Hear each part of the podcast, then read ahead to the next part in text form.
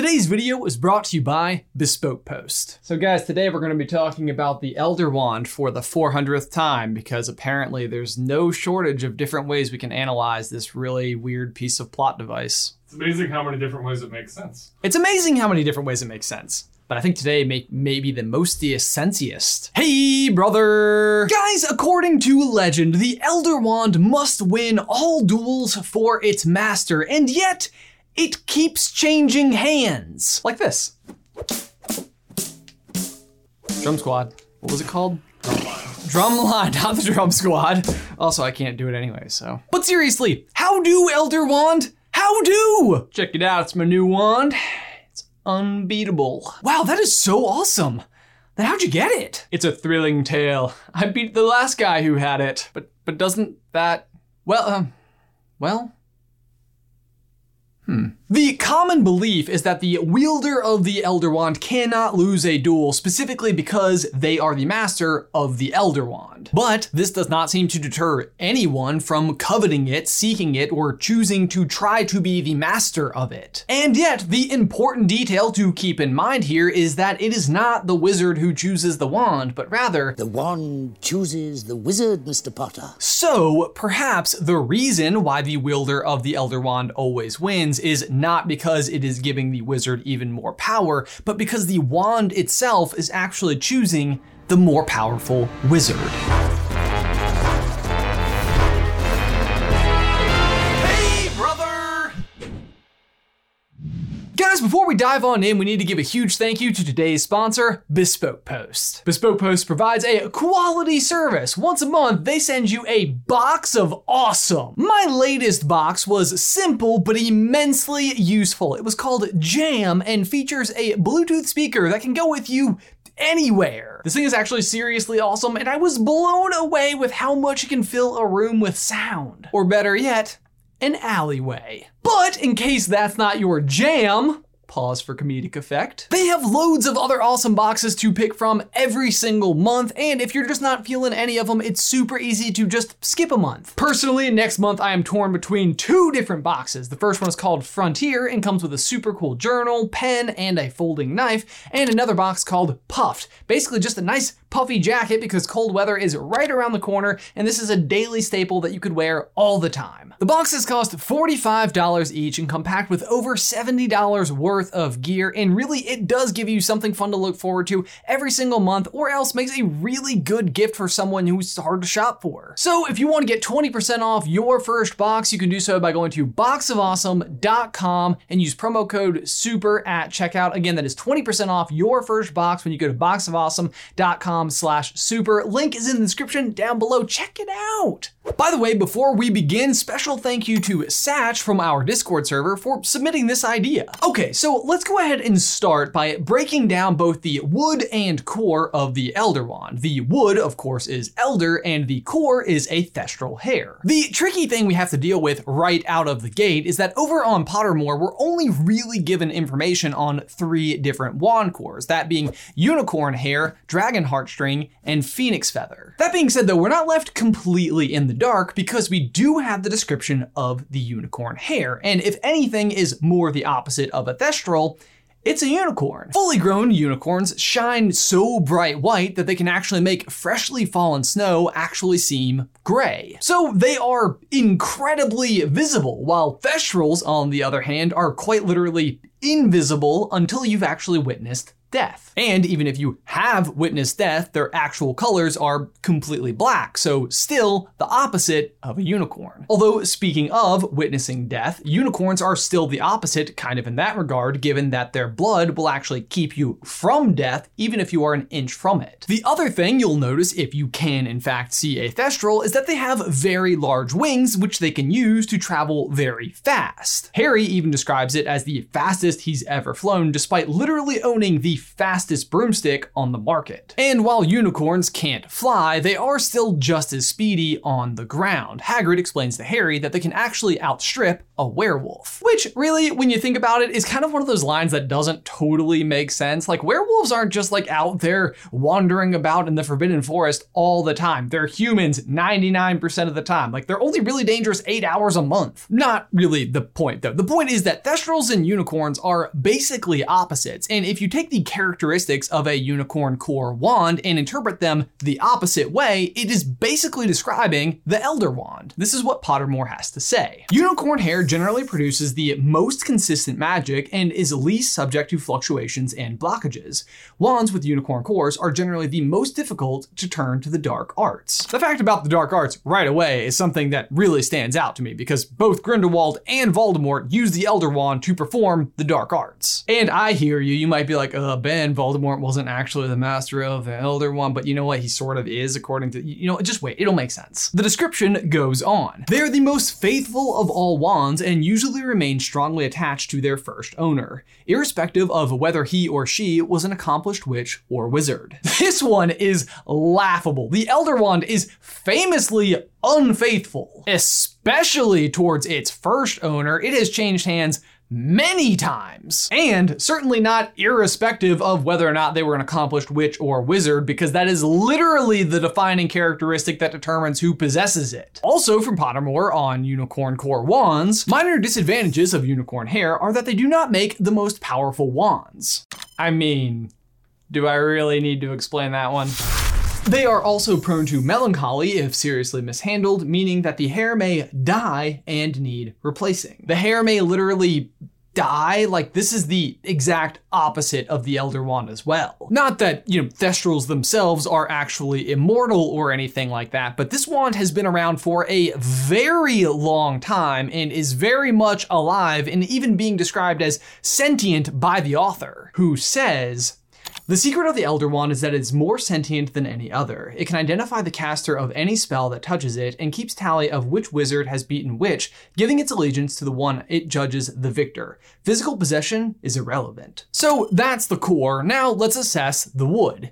Elder. It contains powerful magic, but scorns to remain with any owner who is not the superior of his or her company. It takes a remarkable wizard to keep the Elder Wand for any length of time. The key takeaway here is that Elderwood wands are seeking more powerful owners, and thestral hair cores, if our interpretation is correct, do care about how powerful their owner is. And neither is faithful or easy to keep tame for periods of time. So this theory is suggesting that the power of this wand doesn't come from the magical properties it possesses, but rather the power of its reputation. Here's the big secret. The Elder Wand isn't actually any more powerful than any other wand. That is, until it is possessed by the true master of death, Harry Potter. It's like this. Legend gets out that Death himself creates the most powerful wand ever that must win duels for its master. This is what people believe, but the reality is what people think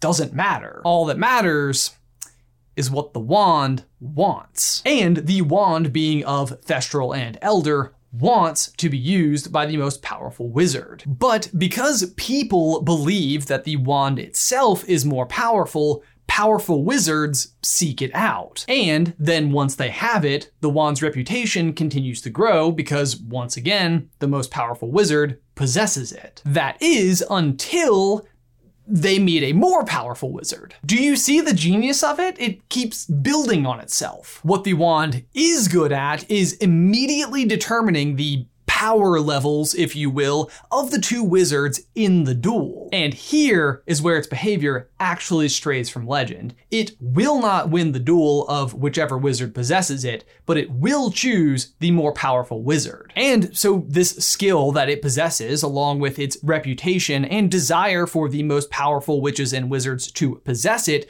creates a kind of parasitic cycle. It's a lot like the game of War with a deck of cards. The game is is really simple. Basically, you randomly place down the top card on your deck against somebody else, and the high card wins and gets to take all of the cards, and you keep playing until one player possesses the whole deck. So imagine you have a wizard at a power level of seven with the Elder Wand, and he's fighting a wizard at power level eight. Despite having the wand, the seven will lose because the wand will immediately recognize the eight is more powerful and sabotage its owner. But so it begs the question, if the eight won the duel without the power of the wand, why would he take it anyway? And that's simple.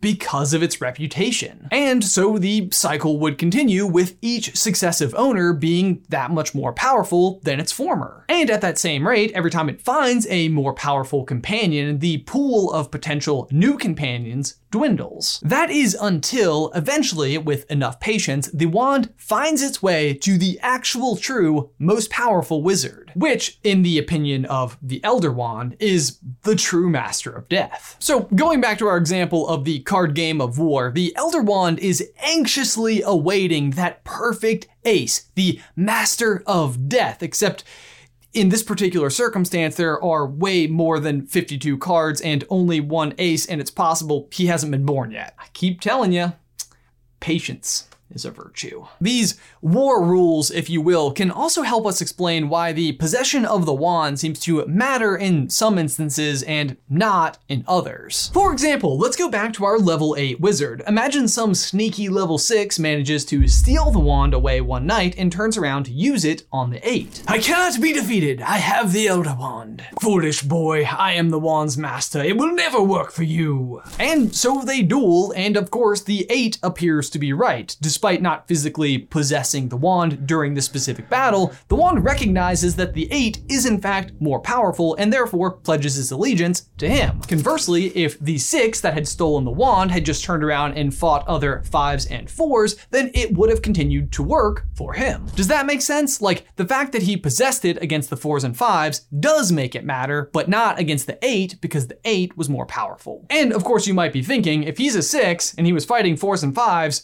couldn't he have just beaten them anyway, like without the aid of the Elder Wand? And the answer is yes, he could have. That is exactly my point. The only one actually winning when this wand changes hands is the wand. So that is our theory. So let's apply it to the story and see if it holds up. We'll track it as best as we can with what we know about the current path of the Elder Wand. First, we know that Grindelwald steals it from Gregorovitch. Does he overpower or defeat him? No, but he does go on to continue to possess and be the master of it for twenty something years. This would be like if the queen broke in and stole the wand from an eight. The eight could be like, I never actually lost the duel. The wand still belongs to me, but the wand doesn't care. It just wants a new powerful master. Do you guys like our very official Harry Potter face cards? We made them ourselves using our printer. And Grindelwald is indeed a pretty good master until Dumbledore, the king himself,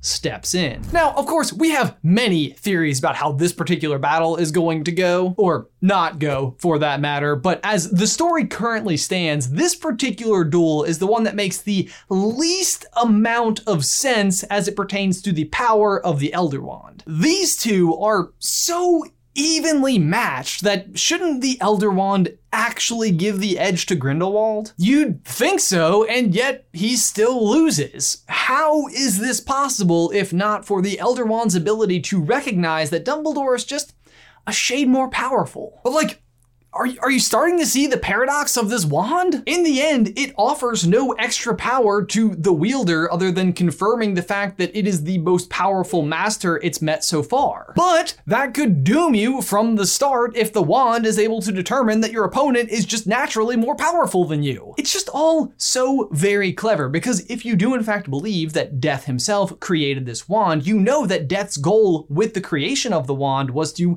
kill the first brother. And what does the legacy Legacy and reputation of this wand do if not just constantly invite more death and furthering Death's objectives? Anyway, we of course know that eventually Dumbledore does in fact duel Voldemort, who I would actually argue is also at king status. But because his soul is so badly ripped up, he doesn't quite have the edge over Dumbledore. He can still beat every other card, just not other kings, which there are already very few and far between of to begin with. Maybe when it comes down to it, he's like a queen point nine. But then something rather unexpected happens. Draco disarms Dumbledore. According to this theory, that shouldn't be possible. No offense to Draco or anything. I think through his years, he does prove to be a rather powerful wizard in his own right, but he's still not a king. In fact, I would argue that he is specifically a jack. Trelawney, in the prediction earlier in the book, describes the lightning-struck tower and that the knave of spades, aka the jack, would be involved. But here's the thing, Dumbledore isn't quite Dumbledore on that tower anymore. I mean, he's been living with the curse from the ring for almost a full year, which is basically the lifespan Snape gave him anyway. And he's still suffering from having drank the Drink of Despair and using all other remaining energy to get Harry out of the cave alive and safe. So when Draco attacks Dumbledore on the tower, he is more powerful than Dumbledore. Of course, that doesn't really matter other than the fact that Dumbledore dies, which I guess does matter kind of a lot. But what I mean is Draco never uses the wand. Sure, he is, yes, the current owner, but only until Voldemort goes and steals it from Dumbledore's grave. Yeah, that's right. According to this theory, when Voldemort steals the wand from Dumbledore's grave, he is in fact the master of it. But he's almost the one who reveals this idea to us anyway. He's the one who recognizes this wand isn't doing anything extra for me. I do not understand. You have performed extraordinary magic with that wand.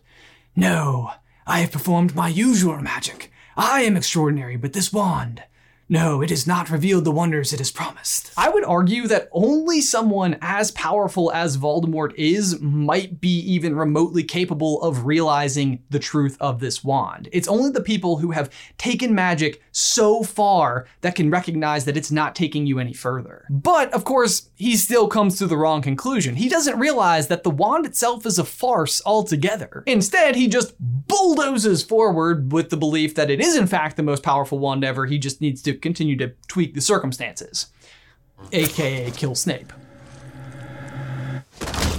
The wand then, of course, meets Harry in the woods and would have in fact chosen him the ace, except Harry doesn't fight. And as a result, the wand can't make Voldemort lose.